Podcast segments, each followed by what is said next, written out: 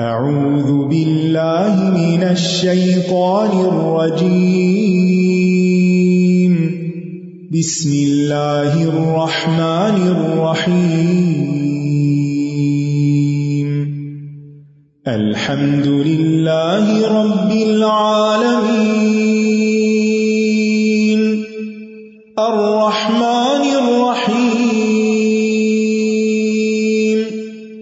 مالک یوم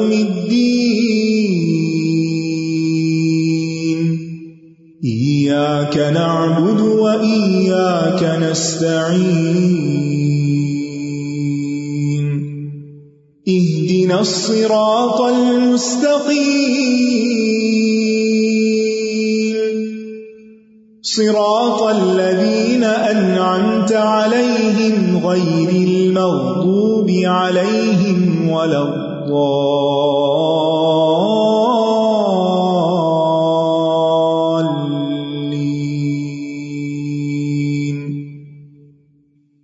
السلام علیکم ورحمۃ اللہ وبرکاتہ. وعلیکم السلام ورحمۃ اللہ وبرکاتہ. کیا حال ہے سب کا؟ الحمدللہ. نحمده ونصلی علی رسولہ الکریم. اما بعد فاعوذ باللہ من الشیطان الرجیم. بسم اللہ الرحمن الرحیم. رب اشرح لی صدری ویسر لی امری واحلل عقدۃ من لسانی یفقہوا قولی. الحمد للہ الذی اختار لنا محاسن الخلق واجرى علينا طیبات الرزق وسخر لنا ما فی السماوات والارض فکل المخلوقات منقادة لنا بقدرته وصائرة الى طاعتنا بعزته. ہر قسم کی حمد، ہر قسم کی تعریف اللہ کے لیے ہے جس نے ہمارے لیے اخلاق حسنہ کی خوبیوں کو منتخب کیا، یعنی اس نے ہمیں بتایا کہ کیا چیزیں اچھے اخلاق میں شمار ہوتی ہیں، اور ہمارے لیے پاکیزہ رزق جاری کیے، یعنی ہماری جسمانی ضروریات پوری کرنے کے لیے طرح طرح کے رزق فراہم کیے، کچھ گوشت کی شکل میں، کچھ دودھ کی شکل میں، کچھ سبزیوں اور پھلوں کی شکل میں، کچھ منرلز کی شکل میں، یعنی بے شمار رزق ہمارے لیے پیدا کیا، اور ان تمام چیزوں کو ہمارے لیے مسخر کیا کہ ہم وہ رزق حاصل بھی کر سکیں جو آسمانوں اور زمینوں میں ہیں. پس مخلوقات اللہ کی قدرت کے ساتھ ہمارے لیے مطیع ہے، فرما بردار ہے. اب اونٹ کتنا بڑا جانور ہوتا ہے، لیکن ہم اسے ذبح کرنے پہ یا اس کا نحر کرنے پہ قادر ہوتے ہیں. گائے یا بھینس کتنی بڑی ہوتی ہے، انسان سے سائز اس کا کتنا زیادہ ہوتا ہے، لیکن انسان کے لیے اس کو مسخر کر دیا گیا ہے. اور اللہ کی عزت اور قوت کی وجہ سے وہ ہماری اطاعت بجا لاتے ہیں، یعنی اللہ نے ان کو ہمارے لیے مسخر کیا تو ہم ان سے فائدہ اٹھا رہے ہیں. نحن نقص عليك احسن القصص بما اوحينا اليك هذا القرآن بما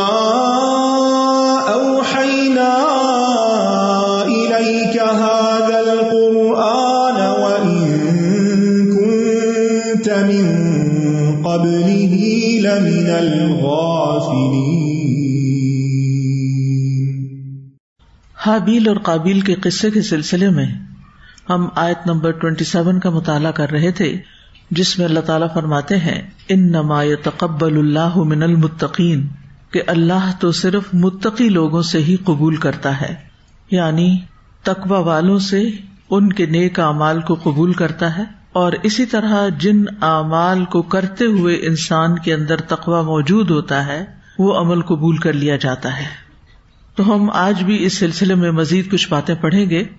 آیت نمبر 27 وَاتْلُ عَلَيْهِمْ نَبَأَ ابْنَيْ آدَمَ بِالْحَقِّ إِذْ قَرَّبَا قُرْبَانًا فَتُقُبِّلَ مِنْ أَحَدِهِمَا وَلَمْ يُتَقَبَّلْ مِنَ الْآخَرِ قَالَ لَأَقْتُلَنَّكَ قال إنما يتقبل الله من المتقين. انما یتقبل اللہ من المتقین، اللہ صرف متقی لوگوں سے ہی قبول کرتا ہے. اب سوال یہ پیدا ہوتا ہے کہ کیا متقی انسان کبھی کوئی گناہ بھی کر سکتا ہے؟ متقی انسان سے گناہ ہوتا ہے؟ ہوتا ہے نا، ہو سکتا ہے نا. ہم سب انسان ہیں، ہم سب کمزور ہیں. ہم کتنی بھی کوشش کریں کہ ہم ہر وقت تقوی اختیار کریں، لیکن کہیں نہ کہیں کوئی نہ کوئی غلطی ہم سے ہوتی رہتی ہے. تو کیا اس کا یہ مطلب ہے کہ اگر ہم تقوی کے معیار سے نیچے اتر آئے تو ہمارا کوئی عمل قبول نہیں ہوگا؟ نہیں، ایسا نہیں.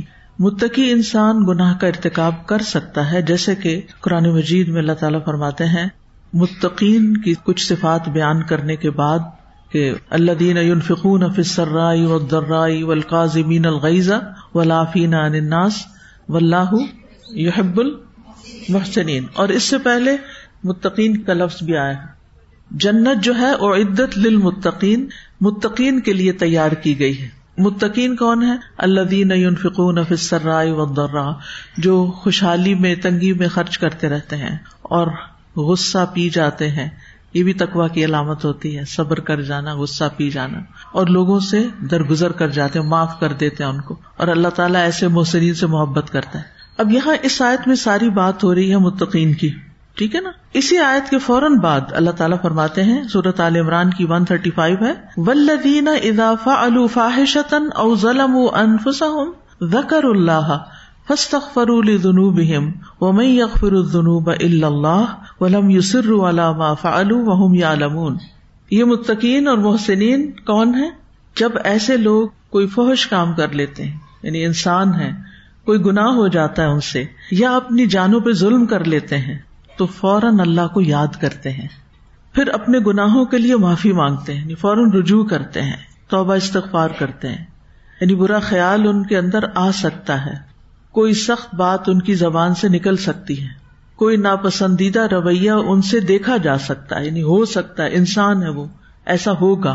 لیکن جب ایسا کچھ ہو جاتا ہے تو پھر وہ اس پر اصرار نہیں کرتے، بلکہ کیا کرتے ہیں؟ فوراً استغفر اللہ، استغفر اللہ، استغفار کرتے ہیں کہ یہ میں نے کیا کہہ دیا، یہ میں نے غصہ کیوں کر دیا، اور ساتھ ہی اللہ کا ذکر شروع کر دیتے ہیں. بار بار ان کا دل پریشان پشیمان ہوتا ہے، اور پھر وہ اور اللہ کا ذکر کرتے ہیں، اور ساتھ ہی اپنے گناہوں کی معافی مانگتے ہیں. وَمَن يَغْفِرُ الذُّنُوبَ إِلَّا اللَّهُ، اللہ کے سوا گناہوں کو کون معاف کر سکتا ہے. وَلَمْ يُصِرُّوا عَلَىٰ مَا فَعَلُوا، اور اپنے کیے پہ اصرار نہیں کرتے. وَهُمْ يَعْلَمُونَ، جبکہ وہ جانتے ہیں. تو اس آیت میں والذین سے مراد متقی ہیں، کیونکہ پچھلی آیت میں یہ بات کی گئی ہے وَسَارِعُوا إِلَىٰ مَغْفِرَةٍ مِّن رَّبِّكُمْ وَجَنَّةٍ عَرْضُهَا السَّمَاوَاتُ وَالْأَرْضُ أُعِدَّتْ لِلْمُتَّقِينَ الَّذِينَ يُنْفِقُونَ فِي السَّرَّاءِ وَالضَّرَّاءِ وَالْكَاظِمِينَ الْغَيْظَ وَالْعَافِينَ عَنِ النَّاسِ وَاللَّهُ يُحِبُّ الْمُحْسِنِينَ. اور اس کے بعد اللہ تعالیٰ نے ان کی یہ مزید صفات بتائی جا رہی ہیں. تو اس سے یہ پتہ چلتا ہے کہ متقین سے بھی گناہ ہو جاتے ہیں، حتیٰ کہ وہ کبائر کا ارتکاب بھی کر سکتے ہیں انسان ہونے کے ناطے. آپ کو یاد ہے نا کہ ایک صحابی تھے جن پہ ایک سے زیادہ دفعہ حد لگی تھی. کیوں لگی تھی؟ شراب پیتے تھے، یس، لیکن وہ اللہ اور اس کے رسول صلی اللہ علیہ وسلم سے محبت بہت کرتے تھے. تو جب لوگوں نے ان کے اس فعل پر ان کو بہت برا بھلا کہنا چاہا تو آپ نے ان کو روک دیا کہ یہ کیا کرتے ہیں؟ اللہ اور اس کے رسول سے محبت کرتے ہیں. انسان تضادات کا مجموعہ ہے. بعض اوقات ایک طرف وہ کچھ نیکیاں قربانی کی حد تک کر رہا ہوتا ہے، اس کے دل میں اللہ اور اس کے رسول کی محبت کوٹ کوٹ کے بھری ہوئی ہوتی، اور دوسری طرف وہ اتنا کمزور ہوتا ہے کہ بعض اوقات اس سے کوئی حرام فعل بھی سرزد ہو سکتا ہے. یہ ایک مثال ہے، یعنی کہ یہ مدینہ کے معاشرے میں عام مثالیں نہیں تھی، لیکن یہ مثال موجود ہے. اور یہ مثالیں، ان میں بھی اللہ کی بڑی حکمت ہے نا، تاکہ اس طرح کے لوگ بھی اللہ کی رحمت سے مایوس نہ ہوں. متقی وہ ہوتا ہے نا جس کے دل میں اللہ کی محبت ہو، اللہ کا خوف ہو. وہ ہونے کے باوجود بھی کبھی کبھی انسان پھسل جاتا ہے. انسان کتنا بھی صحت مند ہو، کتنا بھی طاقتور ہو، یہ جو کھلاڑی ہوتے ہیں ان سے زیادہ اسٹرانگ کون ہوگا فزیکلی؟ سب سے زیادہ انجریز کس کو ہوتی ہیں؟ کھلاڑیوں کو ہی ہوتی ہیں، ٹھیک ہے نا. تو جو شخص ایکٹیولی کوئی کام کر رہا ہوتا ہے اس سے غلطی کا امکان بھی زیادہ ہوتا ہے. ایک شخص جو سب دنیا سے ناتا کاٹ کے کسی کونے میں بیٹھ جاتا ہے وہ محفوظ رہتا ہے، لیکن جسے لوگوں سے کام لینا ہے، خاص طور پر جو ایڈمنسٹریشن کے کام میں ہوتے ہیں، جس میں لوگوں کو ڈسپلن کرنا ہوتا ہے، بچوں کو پڑھانا ہے، وہ کام بار بار کے سمجھانے اور پیار کے باوجود نہیں کر پا رہے، اپنے بچے ہیں ان کو سمجھانے کے باوجود بعض اوقات بات نہیں مان رہے، کسی کو غصہ آ جاتا ہے نا اور وہ غصے کا اظہار بھی ہو جاتا ہے نا. ہم میں سے ہر شخص اس تجربے سے گزرتا ہے, ایسا ہو جاتا ہے. اچھا, ہونے کے بعد دو رویے ہوتے ہیں. ایک یہ کچھ لوگ ہوتے ہیں اس کو جسٹیفائی کرتے ہیں, ڈیفینسو موڈ میں آ جاتے ہیں, اور کچھ لوگ ریگریٹس کہ میں اس سچویشن کو بھی اچھی طرح ٹیکل کر لیتی تو بہتر تھا, مجھے یہ لفظ نہیں کہنا چاہیے تھا. وہ جو کبھی اچانک نکلا ہوا منہ سے لفظ ہوتا ہے نا جو دوسرے کو ہرٹ کر جاتا ہے, اس کے بعد متقی انسان اس سے زیادہ ہرٹ ہوتا ہے اپنے اندر کہ میں نے غلط کیا. وہ دوسرے سے بھی سوری کر لیتا ہے اور اللہ تعالیٰ سے بھی معافی مانگتا ہے. ذکر اللہ, فوراً اللہ کو یاد کرتے, یہ پہچان ہے, یہ تقویٰ کی علامت ہے. غلطی نہ ہونا تقویٰ کی علامت نہیں, غلطی ہونا ہیومن ہے, انسان کی سرشت میں ہے, لیکن غلطی کے بعد کا رویہ بتاتا ہے کہ آپ متقی ہیں یا نہیں ہیں. جو متقی ہوگا وہ کیا کرے گا, فوراً پلٹے گا, توبہ کرے گا, اللہ کو یاد کرے گا, معافی مانگے گا, لوگوں سے سوری کرے گا, اور پھر اس کے اندر وہ ریگریٹس ہوں گی کہ اگر وہ 99 قتل بھی کر چکا ہوگا نا تو اس کے اندر پلٹنے کی جو تڑپ ہے کہ میں اس گناہ سے نکل آؤں, تو وہ اس کی معافی کا ذریعہ بن سکتی ہے. اس کا یہ مطلب نہیں کہ انسان جان بوجھ کے کرنا شروع کر دے غلط کام کے, معافی تو وہ جانی کہ نماز پڑھے اور ساتھ چوری بھی کر لے. نہیں, متقی جان بوجھ کے چوری نہیں کرے گا, جان بوجھ کے غلط کام نہیں کرے گا. قدم کی پھسلن اور نفس کی پھسلن کہیں نہ کہیں ہو سکتی ہے, لیکن وہ اس پر اصرار نہیں کرتے, ریپیٹڈلی نہیں کرتے, بار بار وہ کام نہیں کرتے. یعنی اگر ان سے کہیں کسی قسم کی کوئی کمی بیشی, کوئی خیانت انسان ہونے کے ناطے ہو گئی تو وہ اس پہ سخت شرمندہ ہوتے ہیں, وہ اللہ کے آگے روتے ہیں, معافیاں مانگتے ہیں, نیکیاں کرتے چلے جاتے ہیں. کیونکہ جو گناہگار انسان ہوتا ہے نا وہ جب توبہ کرتا ہے نا وہ زیادہ روتا ہے بنسبت ایک پائس پرسن کے, کہ جس کو اپنی نیکی کا زوم ہوتا ہے کہ میں بہت نیک ہوں, میں تو کبھی گناہ نہیں کیا, اور اپنے گناہ کو اکنالج بھی نہیں کرتا, معافی بھی نہیں مانگتا. وہ مانگتا بھی ہے تو بس ربنا, کیونکہ دعائیں بہت سی رٹی ہوئی ہیں, ربنا ظلمنا انفسنا وان لم تغفر لنا, بس جلدی جلدی جلدی جلدی پڑ جاتا ہے. لیکن جس شخص کے دل میں یہ بات ہوتی ہے نا کہ میں کوتاہ ہوں, میرے اندر غلطیاں ہیں, میں ابھی اگلے درجے پہ نہیں جا سکا, ابھی تک تو میں رینگ رہا ہوں, میں نے چلنا نہیں سیکھا, مجھے تو ابھی دوڑنا ہے اللہ کے راستے میں, سیلف ٹاک اس کی ہوتی رہتی ہے. اور وہ ان لوگوں کو دیکھ کے ان بھی کرتا ہے جو اللہ کے راستے میں دوڑ رہے ہوتے ہیں, جو عبادت میں بھاگ رہے ہوتے ہیں, جو مسجد کی صف اول میں کھڑے ہوتے ہیں, جو وقت سے پہلے اپنے کام پہ پہنچ جاتے ہیں. تو دو طرح کے مسلمان ہوتے ہیں, ایک ٹریڈیشنل وے میں جو بچپن سے ہی نماز روزہ سارے ریچول پورے کر رہے ہوتے ہیں, دینی گھرانے میں پیدا ہوتے ہیں, دینی تربیت ان کی ہوتی ہے, اور ان کی زندگی میں جان بوجھ کے کی ہوئی غلطیاں کم سے کم ہوتی ہیں. وہاں ایک احساس ڈیولپ ہونا شروع ہو جاتا ہے کہ ہم دوسروں کے مقابلے میں اچھے ہیں, یہ سارا معاشرہ بگڑا ہوا ہے, ہم نیک ہیں. یہ وہ کہیں یا نہ, بیک آف دا مائنڈ کہیں رہ جاتا ہے, لہٰذا وہ ہر ایک پہ تنقید شروع کر دیتے ہیں. کسی مجلس میں بیٹھے, فلاں ایسا فلاں ایسا فلاں ایسا, جس سے اللہ بچائے. اور دوسرے وہ لوگ ہوتے ہیں کہ اس طرح انہیں ماحول نہیں ملا ہوتا, انہیں دینی تعلیم کا موقع نہیں ملا ہوتا, ان کو کوئی مربی نہیں ملا ہوتا, ان کو کوئی ایسی جگہ, کوئی ایسی چیز نہیں ملی ہوتی کہ جس کی وجہ سے وہ پہلے لوگوں کی طرح دین پر قائم ہوتے یا دین کا اظہار کرتے اپنے لباس سے یا اپنے رویے سے. لیکن ان کے اندر ایک شدید احساس ہوتا ہے اس بات کا کہ ہم کوتاہ ہیں, ہمارے اندر کمی ہے. وہ ایک خام زمین کی طرح ہوتا ہے نا کہ جس کے اوپر بارش کے چھینٹے بھی پڑتے ہیں تو اس سے کیا آنے لگتا ہے, زمین سے کیا اٹھتا ہے, خوشبو. ایک خوشبو اٹھتی ہے نا مٹی کے اوپر جب چند قطرے پڑتے ہیں تو زمین کی اپنی ایک خوشبو ہوتی. تو ایسی زمین جو زرخیز قسم کی ہوتی ہے اس کی خوشبو اور ہی اچھی ہوتی ہے. سیمنٹ کے صحن میں وہ خوشبو نہیں آپ کو ملے گی جو کچی زمین پہ ملے گی, را. وہ را ہوتے ہیں نا دین کے معاملے میں. پھر جتنی بھی ان پہ بارش پڑتی ہے اتنا ہی سبزہ بھی نکل آتا ہے. ایک ایک چیز کو وہ لگ کے دھیان سے, توجہ سے, محنت سے, اس احساس کے ساتھ کیے چلے جاتے ہیں کہ میں دوسروں سے پیچھے ہوں, اور ایک دن آتا ہے کہ وہ آگے بھی بڑھ جاتے ہیں. اور کچھ ایسے ہوتے ہیں جن کے اندر ایک نفرت ہوتی ہے دیندار طبقے سے, اور وہ ان سے دور دور رہتے ہیں, وہ آنا نہیں چاہتے اس طرح, ان کا معاملہ بالکل الگ ہے.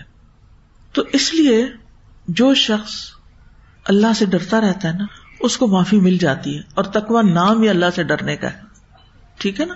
تو کل کی اور اس سے پہلے کی جو ہماری گفتگو تھی تقویٰ کے حوالے سے, اس سے ایک تاثر یہ ابھرنے لگ گیا تھا کہ شاید اگر کوئی شخص متقی ہے اور اس سے کوئی گناہ ہوتا ہے تو متقی نہیں رہے گا اور پھر اس کا عمل بھی قبول نہیں ہوگا. نہیں, اگر متقی ہے یا تھا, کیونکہ تو اللہ کو پتا نا آپ میں سے کون کون متقین ہیں. کیا میں یا آپ میں سے کوئی کسی کے بارے میں بتا سکتا ہے؟ کوئی بھی نہیں بتا سکتا, کیونکہ تقویٰ کہاں ہے؟ دل میں. اور جو کچھ دل میں ہے وہ ہم سے چھپا ہوا ہے, ہم نہیں فیصلہ کر سکتے کہ کس کے اندر تقویٰ ہے اور کس کے اندر نفاق ہے, کیونکہ تقویٰ کا اپوزٹ نفاق ہے.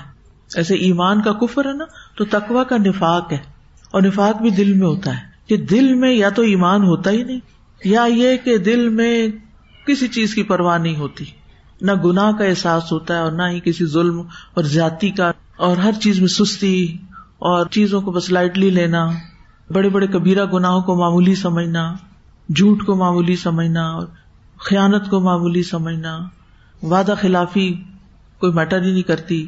تو یہ ساری علامتیں کس کی ہیں؟ نفاق کی. اور یہ کیوں ہوتی ہیں؟ جب انسان کانشیس نہیں ہوتا, تقویٰ نہیں ہوتا اس کے اندر, وہ کیئر نہیں کرتا. جو مومن اور متقی انسان ہوتا ہے وہ کیئر کرتا ہے, لیکن اس کے باوجود اس سے غلطی ہوتی ہے, جان بوجھ کے نہیں, وہ بس ہو جاتی. آپ اگر اپنی آج کل روزے ہیں نا, تو آپ ماشاء اللہ سب اپنے گفتگو پر نظر رکھے ہوئے ہوں گے. ہے ایسا یا نہیں؟ کوئی نہیں. اگر نہیں تو رکھے. اور کل میں نے بات کی تھی کہ تقویٰ کے لیے ضروری ہے فضول اور زائد چیزوں کو چھوڑنا, ڈیجیٹل فاسٹنگ. تو امید ہے کہ آپ اپنے اس وقت کو جو ادھر ادھر کی باتیں پڑھنے دیکھنے میں گزرتا ہے, اس کو بھی فوکسڈ ہو کر اپنی اس رمضان کی عبادت میں گزاریں. تو رمضان کا مقصد بھی یہی ہے کہ آپ کے اندر تقویٰ پیدا ہو, آپ ان چیزوں سے بچیں جو اللہ کو پسند ہے. لیکن اس کے باوجود بھی آپ نے دیکھا ہوگا, کیونکہ میں خود اپنے آپ کو انالائز کر رہی ہوں, محاسبہ کرتی رہتی ہوں, کہ لوگوں کے پاس بیٹھ کے یا لوگوں کی بات سنتے ہوئے, چاہے وہ کوئی جانور ہو یا جیسے بھی ہو, کوئی نہ کوئی منہ سے ایسی بات نکل جاتی ہے جو غیر ضروری ہوتی ہے, اسے کرنے کی ضرورت نہیں ہوتی لیکن ہو جاتی. کچھ لوگ جب نماز پڑھ لیتے ہیں نا تراویح, تو بڑے فریش ہو جاتے ہیں, پھر اس کے بعد ان کا کیا دل چاہتا ہے؟ ہاں, باتیں. بالکل, یہ بھی بڑا کامن ہے. اچھا, وہ ان باتوں کے کرنے میں ہو سکتا ہے بڑی اچھی باتیں بھی ہوں, لیکن اگر آپ بہت دیر سے سوتے ہیں تو اس کا نقصان کیا ہوتا ہے؟ صبح سحری جو ہے اس وقت آپ فریش نہیں ہوتے, یا پھر کرتے ہی نہیں, یا پھر تھوڑی بہت کر لی, پھر فجر کی نماز کیسے گزرتی ہے؟ اچھی نہیں ہوتی نا. پھر آپ برکت کے وقت میں سو جاتے. اب یہ جو آپ نے ایکسٹرا کام کیا نا تراویح کے بعد, یعنی تھوڑا بہت تو کرنا ہی پڑتا نا, ضروری ضروری کام کرنے پڑتے ہیں, کچھ گھر کے کرنے پڑتے ہیں, کچھ اور اپنی ذمہ داریوں کے حوالے سے جو ہم پر اوور آل ہیں, لیکن اگر وہ ٹائم بہت ایکسیڈ کر جائے نا, تو اس کا اثر بہت آگے تک جاتا ہے. پھر تو متقی انسان جو ہوتا ہے نا, وہ اس پہ چیک رکھتا ہے میں نے اس ٹائم سے آگے نہیں جانا. میں تجربے سے یہ جانتا ہوں کہ اس سے آگے حد کراس کرنے سے نقصان یہ ہوگا کہ میری اگلی عبادات پہ اثر پڑ جائے گا. تو پھر تقویٰ کیا ہے؟ بالکل گناہوں سے پاک ہو جانا. یا تقویٰ کیا ہے؟ گناہوں سے بچنے کی پوری کوشش, انسان ہونے کے ناطے گناہ ہو جانے پر توبہ استغفار, اور گناہ پر اصرار نہیں. ٹھیک ہے, گناہ پر اصرار نہیں, اللہ سے ڈرنا. ایک شخص جو اپنی زندگی سے مایوس ہو گیا, تو اس کی موت کا وقت آیا, تو اسے وصیت کی کہ میں مر جاؤں تو میرے لیے لکڑیاں جمع کر کے مجھے آگ لگا دینا, اور جب آگ میرا گوشت کھا جائے تو میری ہڈیوں تک پہنچ جائے, اور میری ہڈیاں بھی جل کے کوئلہ ہو جائیں تو کوئلے پیس لینا, پھر کسی تیز ہوا والے دن اسے دریا میں بہا دینا. تو انہوں نے ایسا ہی کیا. پھر اللہ نے اس کے ذرات کو جمع کر کے پانی کے فرشتوں کو حکم دیا کہ ایک ایک ذرہ جمع کر کے لے آؤ. وہ لے آئے, اٹھا کھڑا کیا. اللہ تعالیٰ نے پوچھا تم نے ایسا کیوں کیا؟ تو اس نے کیا کہا؟ من خشیتک, تیرے ڈر سے. پھر کیا ہوا؟ کیا ہوا؟ معاف کر دیا گیا. تقویٰ ہے ہی اللہ کا ڈر.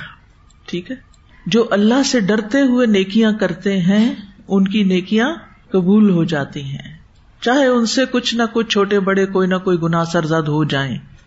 ٹھیک ہے, پھر تقویٰ میں یہ بھی بڑا اہم ہے کہ انسان اپنے اعمال کی قبولیت کے لیے فکر مند ہو.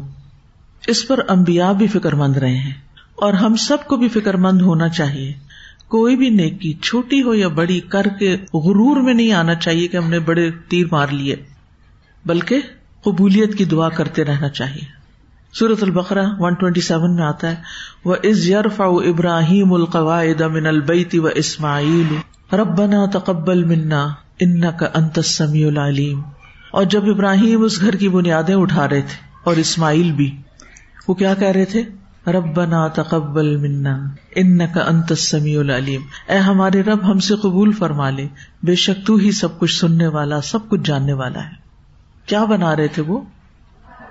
اللہ کا گھر، جس کی ایک جھلک دیکھنے کو ہم ترستے ہیں، جس کی زیارت کا ہم میں سے ہر ایک کو بے پناہ شوق ہے، صرف شوق نہیں شدید شوق ہے، جس کو دیکھ کر ہمارے دل پسیج جاتے ہیں، جس کو دیکھ کے ہماری آنکھیں آنسو بہاتی ہیں۔ اس گھر سے ہمیں اتنی محبت ہے۔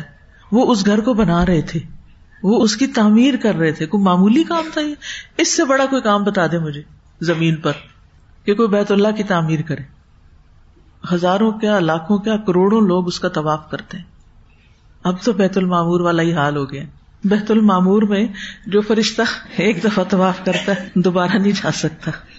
اب آپ نے ایک عمرہ کر لیا، عمرے کے لیے آپ کو رجسٹر کرنا پڑتا ہے، ایک عمرہ آپ نے کر لیا، آپ کی ایپ دیکھیں گے، پھر آپ کو اندر جانے دیں گے۔ پہلے مرد حضرات کیا کرتے تھے؟ احرام پہن کے اندر چلے جاتے تھے، یہ شو کرتے تھے ہم عمرہ کرنے آ رہے ہیں، اور طواف کر کے آ جاتے تھے، جو کہ چیٹنگ بھی تھی کائنڈ آف۔ تو اب کیا ہے؟ اب آپ دکھا کے جائیں کہ واقعی آپ کا عمرہ بکڈ ہے۔ تو جو ایک دفعہ چلا جاتا ہے نا، اور اوپر کی منزلوں پہ کرتے رہے آپ طواف، مگر وہ اوپر تو اوپر ہے نا، جو قریب جا کے ٹچ کرنا، ہاتھ لگانا، حجر اسود کو چومنا، وہ بات تو کچھ اور ہی ہے۔ یعنی اتنی تعداد ہو گئی ہے شائقین کی، عاشقین کی۔ تو اس گھر کو وہ بنا رہے تھے، اور جب بن گیا تو کیا کہا؟ ربنا تقبل منا، اللہ ہم سے قبول کر لے۔ سبحان اللہ، یعنی اتنا عظیم کام کر کے اتنی عاجزی کہ اللہ تو قبول کر لے۔ یہی تقویٰ ہے، یہی اللہ کی محبت ہے، یہی اللہ کا ڈر ہے۔ رسول اللہ صلی اللہ علیہ وسلم جب روزہ افطار کرتے تھے تو کیا دعا پڑھتے تھے؟ ذرا پڑھے سب۔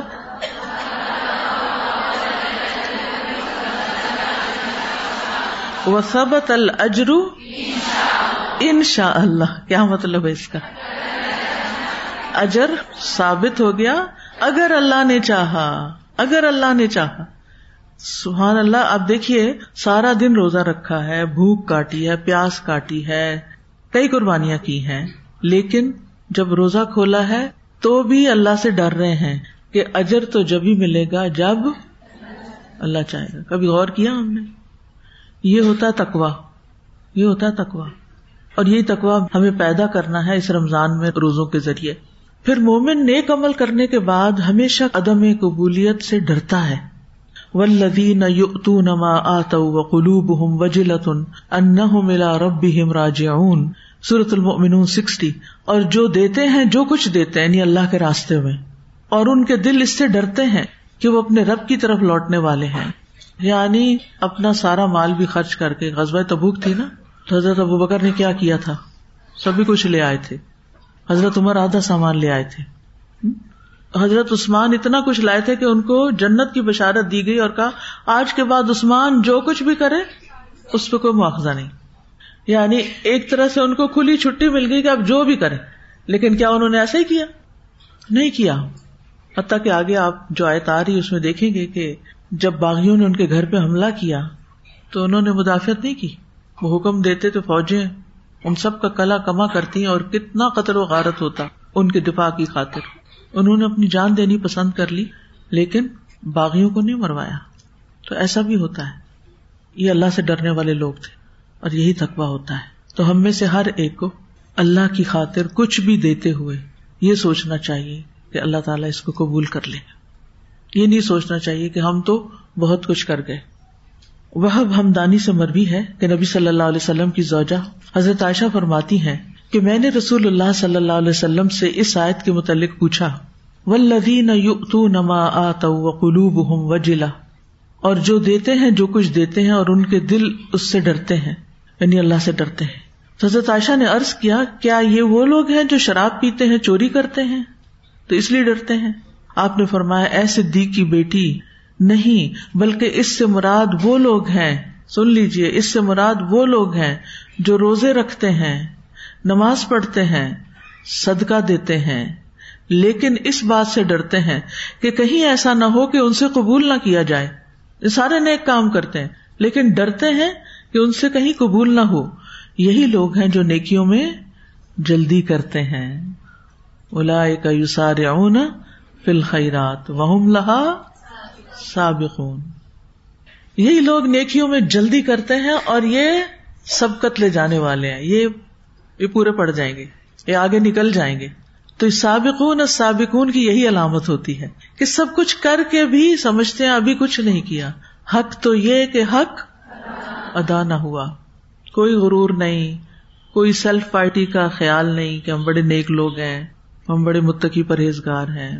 تو مومن اچھے عمل اور خشیت کو جمع کرتا ہے، عمل پلس خشیت، خالی عمل نہیں، صرف عمل نہیں۔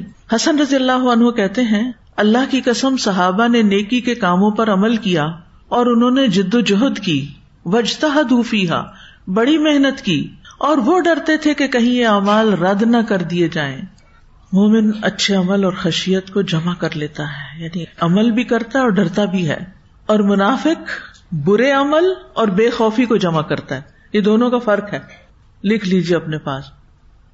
مومن عمل کرتا ہے اکول ٹو عمل پلس خشیت، اور منافق برا عمل پلس بے خوفی، گناہوں پہ گناہ کرتے چلے جا رہے ہیں اور دل میں ذرا بھی ڈر نہیں، کیونکہ آخرت پر ایمان جو نہیں، جب آخرت پر ایمان نہیں ہوتا تو پھر انسان کس بات سے ڈرے؟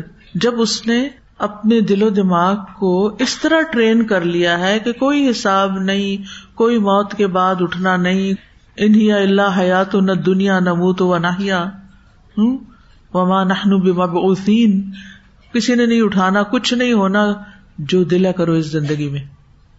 پھر ایسے لوگوں کو نہ گناہوں سے ڈر لگتا ہے، نہ ہی وہ توبہ کرتے ہیں۔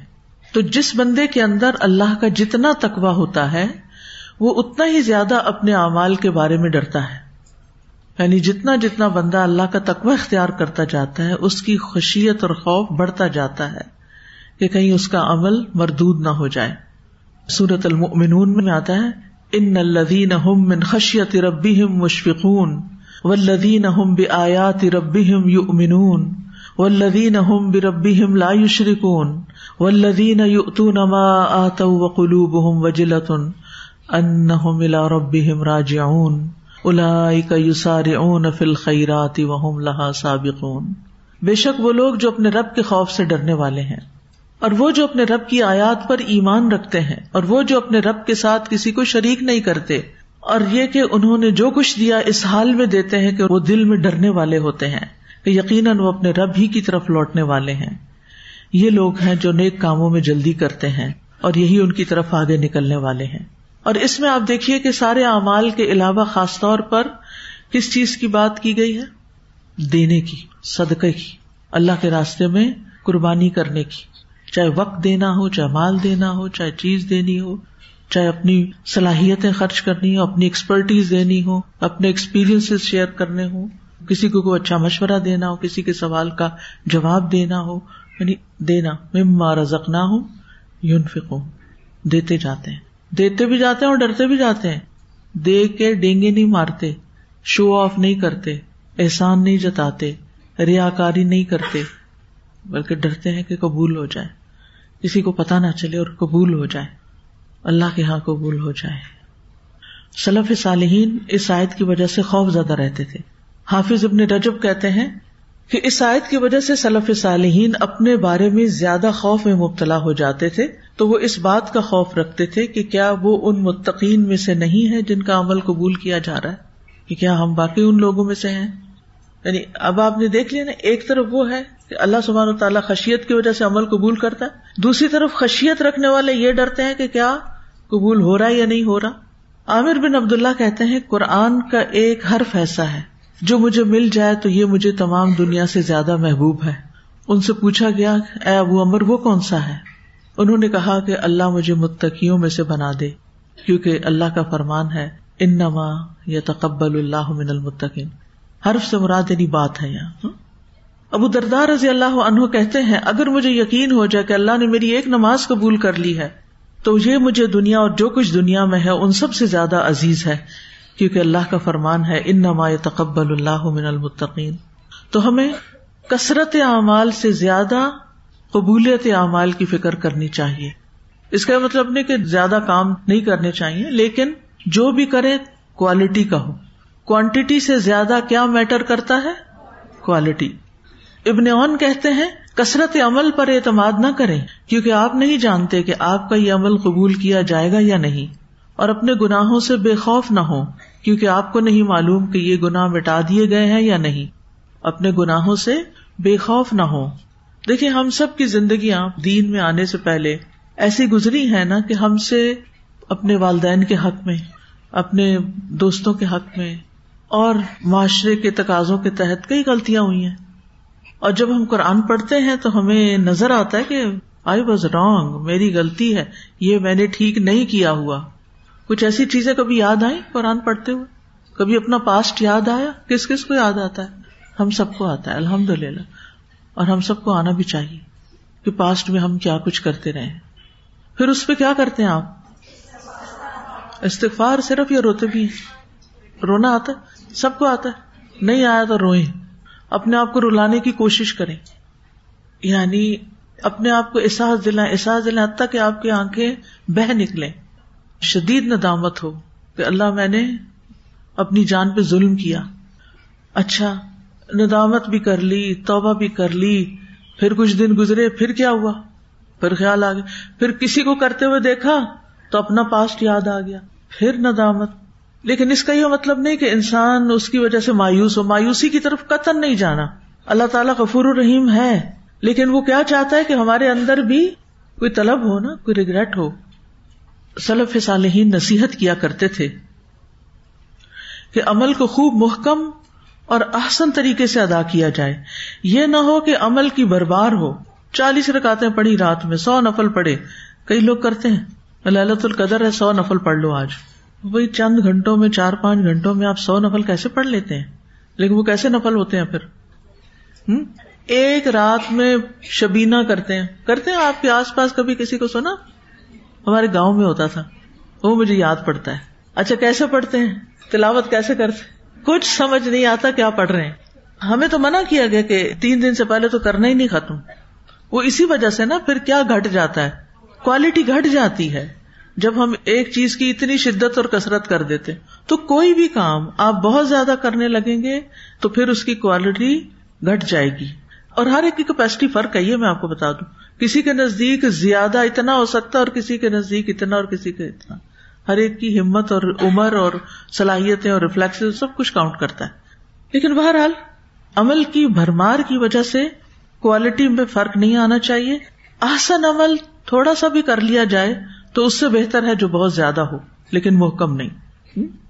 سلف صالحین اعمال کی قبولیت کی دعائیں بھی کرتے تھے۔ مترف کہا کرتے تھے اے اللہ میری نماز قبول کر لے، اے اللہ میرے روزے قبول کر لے، اے اللہ میرے لیے نیکی لکھ دے۔ پھر وہ کہتے انما یتقبل اللہ من المتقین۔ کبھی آپ نے دعا مانگی اے اللہ میری نماز قبول کر لے، اے اللہ میرے روزے قبول کر لے؟ ہم سمجھتے ہیں نماز کا وقت ہوا، فرض ادا کرنا، کر لیا، بس ہمارا فرض پورا، ہم نے اپنا کام کر لیا، بس نہیں، اس کے بعد یہ بھی فکر ہو کہ یا اللہ قبول کر لے، کیونکہ کچھ لوگوں کی نماز ان کے منہ پہ مار دی جاتی ہے، واپس قبول نہیں ہوتی۔ تو ہمیں نہیں پتا ہماری نماز کس کیٹیگری میں گئی، ہمارے سارے اعمال ہم سے چھپے ہوئے ہیں، یعنی ہم کر چھوڑتے ہیں اس کے بعد وہ کدھر گئے، اللہ تعالیٰ ان کو سجین میں ڈالنے والا یا علیین میں، یہ ہمیں نہیں پتا۔ ہمیں نہیں پتا کہ جو گناہ کیا وہ مٹ گیا یا نہیں مٹا، ابھی تک معاف ہو گیا یا نہیں ہوا۔ اس لیے نیکیاں کرتے جائیں اور گناہ چھوڑتے جائیں، معافیاں مانگتے جائیں۔ نبی صلی اللہ علیہ وسلم فجر کی نماز سے سلام پھیر کے ایک دعا کیا کرتے تھے، وہ کیا ہوتی تھی؟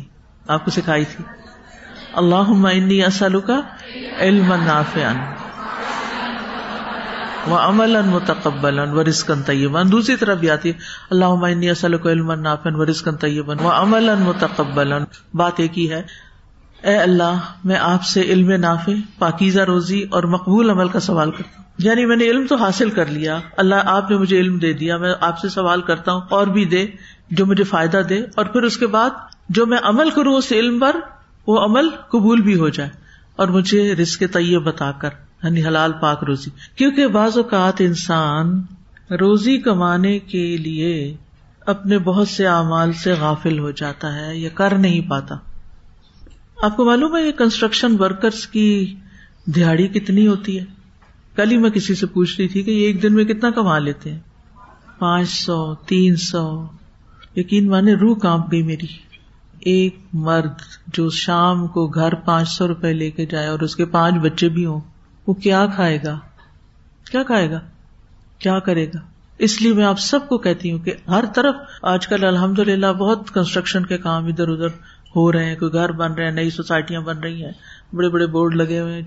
کہیں پر بھی ہو، اللہ نے اگر آپ کو دیا ہے تو اپنے کھانے میں سے کچھ حصہ، اگر آپ کے ساتھ والا گھر بن رہا ہے تو آپ مزدوروں کو کھلائیں، پانی بھیجیں، کیونکہ وہ سارا دن مزدوری کریں، روزہ رکھ کے بھی مزدوری کر رہے ہیں، ان کے لیے کچھ نہ کچھ بھیجیں، معلوم کریں دائیں بائیں آگے پیچھے. یہ نیبرز ہیں ہمارے، نیبر صرف وہ امیر لوگ نہیں ہوتے جو ہمارے ساتھ والے ولا میں رہ رہے ہوتے ہیں اور وہ اپنا دروازہ بھی نہیں کھولتے ہمارے لیے کہ ان کو اپنے ہمسایوں سے کوئی انٹرسٹ نہیں.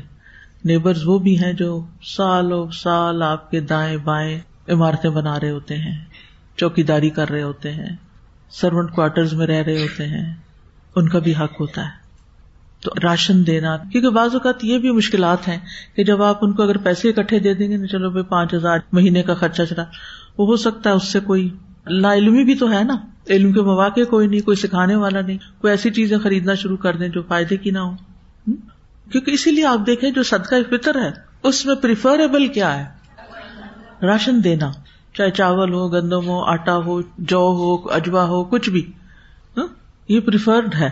لیکن اگر آپ کے پاس موقع نہیں تو چلیں رخصت کے کیش دے دیں، لیکن اول کیا ہے کہ کھانا دیں. فدیہ کیا ہے؟ رمضان کا مسکین کا. ایک روزہ نہیں رکھا آپ نے، یعنی جو بوڑھے لوگ ہیں دوبارہ رکھ ہی نہیں سکتے یا بیمار ہیں ایسے، تو جو فدیہ ہوتا ہے روزے کا وہ بھی کس شکل میں ہے؟ کھانے. اسی طرح حج کے موقع پر احرام میں کوئی غلطی ہو گئی ہے تو کفارہ کیا ہے؟ دم دینا. تو وہ بھی دم دے کے تو کس کو دیا جائے گا؟ خود ہی بیٹھ کے کھا لیں گے؟ غریبوں پہ بانٹا جائے گا نا.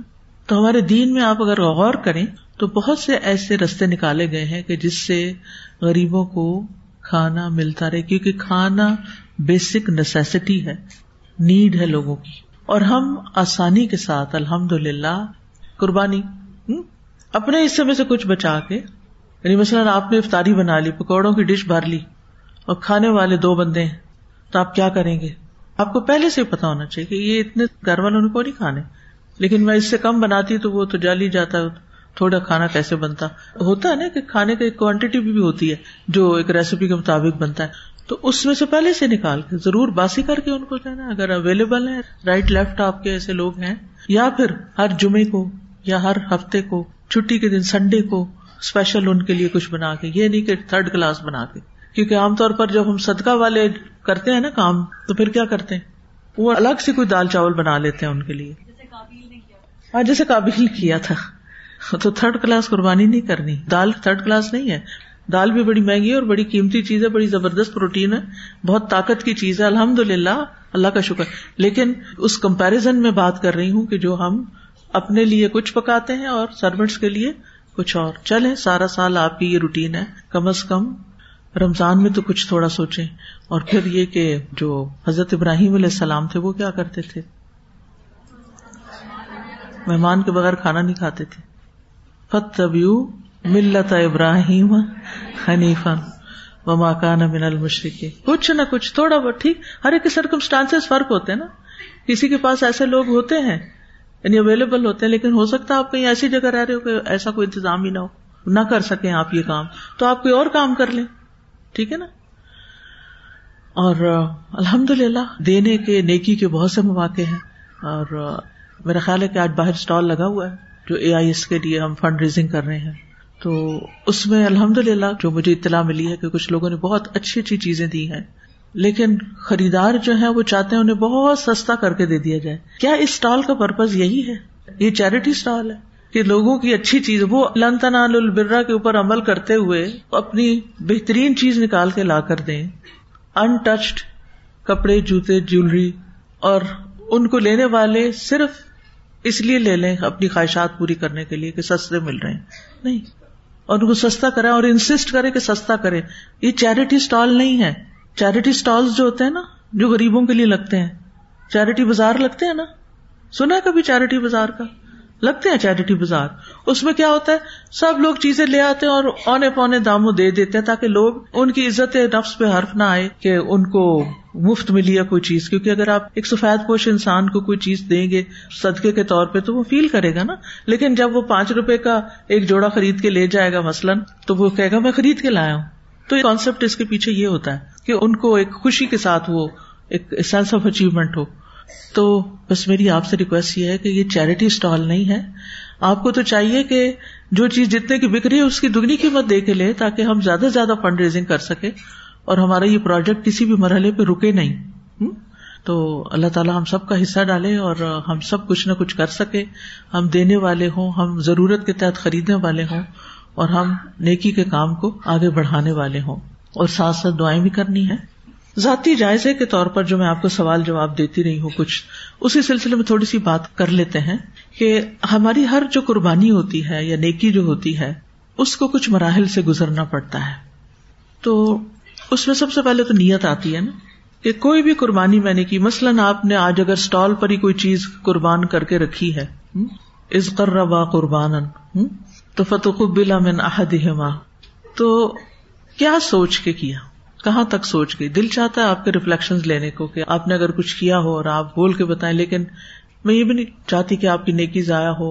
وہ آپ خود گہرائی میں جائیں اور سوچیں کہ میں نے کیا سوچ کے اپنی یہ چیز نکال دی، یہ سوچ کے کہ اب بس ایکسٹرا اس لیے، یا یہ سوچ کے کہ میں ایک اچھی کوالٹی ایجوکیشن جو سب کے لیے ہو، غریبوں کے بچوں کے لیے بھی اور امیروں کے لیے بھی، اور دین کی تعلیم بھی ہر بچے کو ملے، تو آئندہ جنریشن جو میرے بعد اس دنیا میں ہوگی، میرے مرنے کے بعد اس کا جو کام ہے وہ میرے حصے میں آئے. اور پھر آپ دیکھیں کہ جب اتنی کثیر تعداد کسی جگہ سے نکلتی ہے نا، تو ہم یہ نہیں کہہ سکتے کہ 100% ہر بچہ ہی ایک نیک بچہ بن جائے گا، لیکن اس میں بہت چانسز ہوتے ہیں کہ بہت سے انشاءاللہ نیکی کا کام بھی کریں. مثلاً اگر آپ ایک شخص کو اسپانسر کر 1 پرسن کو، کئی لوگوں کا یہ انٹرسٹ ہوتا ہے ایک بچہ اسپانسر کرا، ہو سکتا ہے وہ بچہ بڑے ہو کے کچھ بھی نہ کرے. اور اگر آپ ایک اجتماعی طور پر فنڈ ریزنگ کر لیتے ہیں، اور اجتماعی طور پر کہ جو بھی وہاں لگے بنے، جو کچھ بھی ہو، میرے 5 روپے بھی ہیں تو وہ ساری چیزوں میں شامل ہو جائیں. اللہ تعالیٰ کو تو ایک کھجور بھی آپ کے لیے بہت بڑھا سکتا ہے، اس لیے منیمم بھی فائدہ دیتا ہے انسان کو. لیکن وہ جو آپ کے حصے کا اجر ہے نا، وہ آپ کو جب ملے گا جو آپ کی سوچ تھی اس کے تحت. تو پھر آپ وہ جو جرنلنگ کرنے کا میں نے کہا نا، آپ کو لکھا کریں تو کیا سوچ کے میں نے یہ کام کیا، کیا سوچ کے خریدا، یا ایسے بے سوچے سمجھے دیا اور بے سوچے سمجھے لیا. یا کوئی بھی اچھا کام میں ہر روز کرتی ہوں، کوئی بھی اچھا کام، چاہے صدقہ ہے، چاہے نفل ہے، چاشت کی نماز ہے، یا کوئی بھی، تو اپنے آپ سے پوچھیں میں کیوں کرتی. یہ ایک جنرل ٹرم ہے، اللہ کو راضی کرنا. اس کو بھی اینالائز کریں، اس کا کیا مطلب ہے اللہ کو راضی کرنا. ٹھیک ہے نا، یہ ہمارا تقیہ کلام بن گیا، بس اللہ راضی ہو جائے. کچھ کرتے ہیں تو پھر کہتے ہیں بس اللہ راضی، اندر احساس کچھ نہیں ہوتا. کہ چاشت کی نماز پڑھتے ہوئے ہمارے دل میں ہوتا ہے کہ سارے میرے امور جو ہے نا وہ اللہ کے حوالے ہو. یہ ایک نیت ہے اس کی، اس سے زیادہ بھی ہو سکتی. انشاءاللہ کل نوافل پہ میں مزید بات کروں گی کہ اور کون کون سے نفل ہوتے ہیں. تو جیسے ہر وضو کے بعد آپ نے نفل پڑھے، اب عصر کا وقت ہے، آپ نے وضو کیا، 2 نفل پڑھے.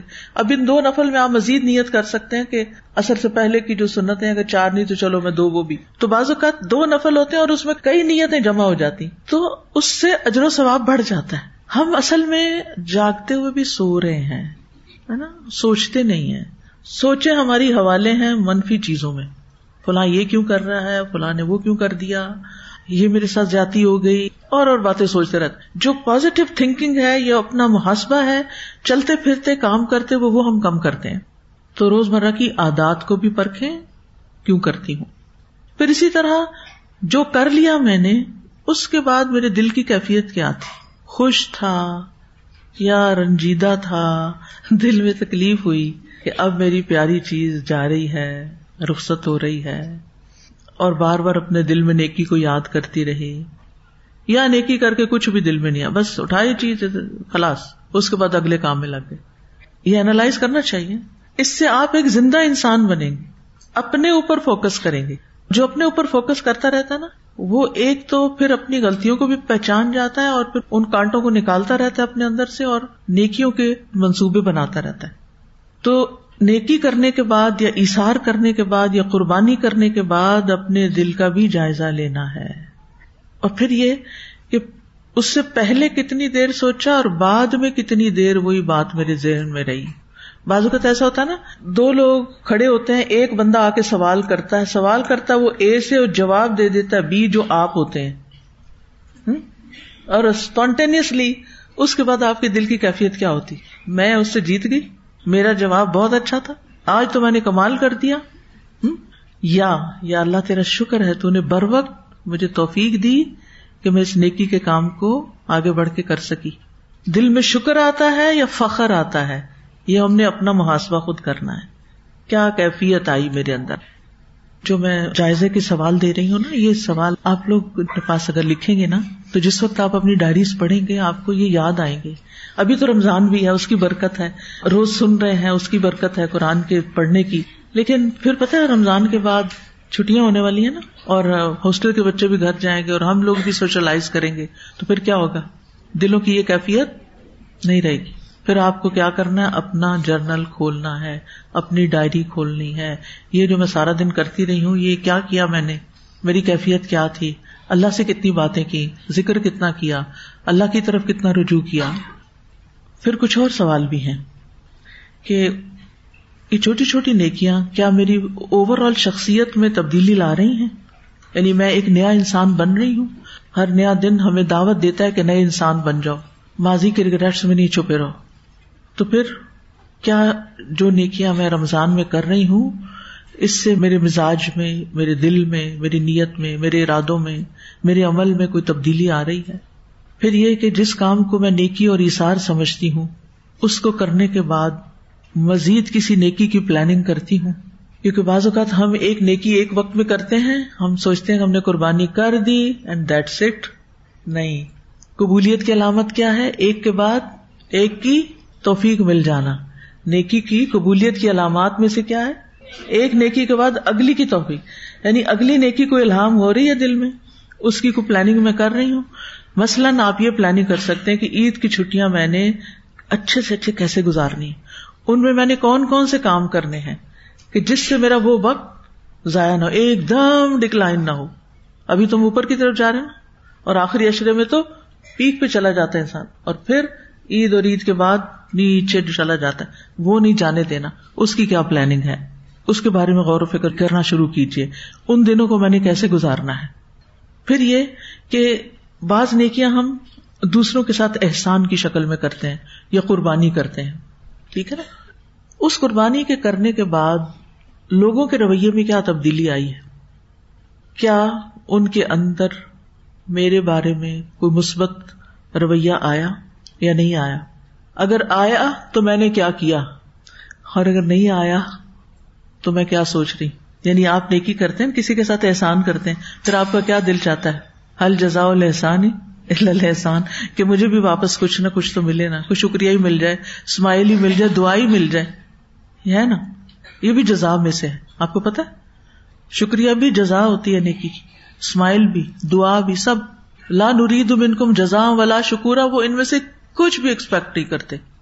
لا نرید منکم جزاء ولا شکورا. مثلاً آپ نے رمضان بھر اپنے سرونٹس کے ساتھ بہت اچھا کیا, کیا ان میں کوئی تبدیلی آئی یا وہ ویسے ہی رویے میں ہے. تو اگر کسی نیکی یا قربانی کا کوئی رزلٹ ہی نہیں نکل رہا, کسی کو میرا احساس ہی نہیں کہ میں نے کتنی نیند قربان کر کے ان کے لیے سحری بنائی ہے اور اچھے سے اچھا کھلایا ان کو, تو اب مجھے آئندہ کے لیے کیا سوچنا ہے. یعنی کیا آپ سمجھتے ہیں کہ لوگ صرف آپ کو یوز کر رہے ہیں, یہ احساس بہت جلدی آتا ہے, لوگ مجھے یوز کرتے ہیں, آتا ہے. بہت سے لوگ یہ کہہ کے نیکی چھوڑ دیتے ہیں, لوگ مجھے یوز کر رہے ہیں. چلیں اگر یوز ہی کر رہے ہیں تو پھر آپ نے کیا پلاننگ کی ہے کہ کیا آپ نے نیکی وہ کنٹینیو کرنی ہے یا نہیں کرنی, انکار کرنا تو کیوں کرنا ہے, اور اگر کنٹینیو کرنا تو کیوں کرنا ہے. ٹھیک ہے, تاکہ آپ جو کر رہے ہیں اس کو کیا کریں, لیحیا من حی عن بینہ, جسے زندہ رہنا ہے وہ دلیل کے ساتھ زندہ رہے, ٹھیک ہے, اور جسے ہلاک ہونا ہے وہ دلیل کے ساتھ ہلاک ہو. باشعور مسلمان بنے, جاگتے ہوئے مسلمان, ہوش میں رہتے ہوئے. اللہ تعالی ہمیں توفیق عطا فرمائے. وآخر دعوانا ان الحمد للہ رب العالمین. سبحانک اللہم وبحمدک, اشہد ان لا الہ الا انت, استغفرک واتوب الیک. السلام علیکم ورحمۃ اللہ وبرکاتہ. فاقصص القصص لعلهم يتفكرون.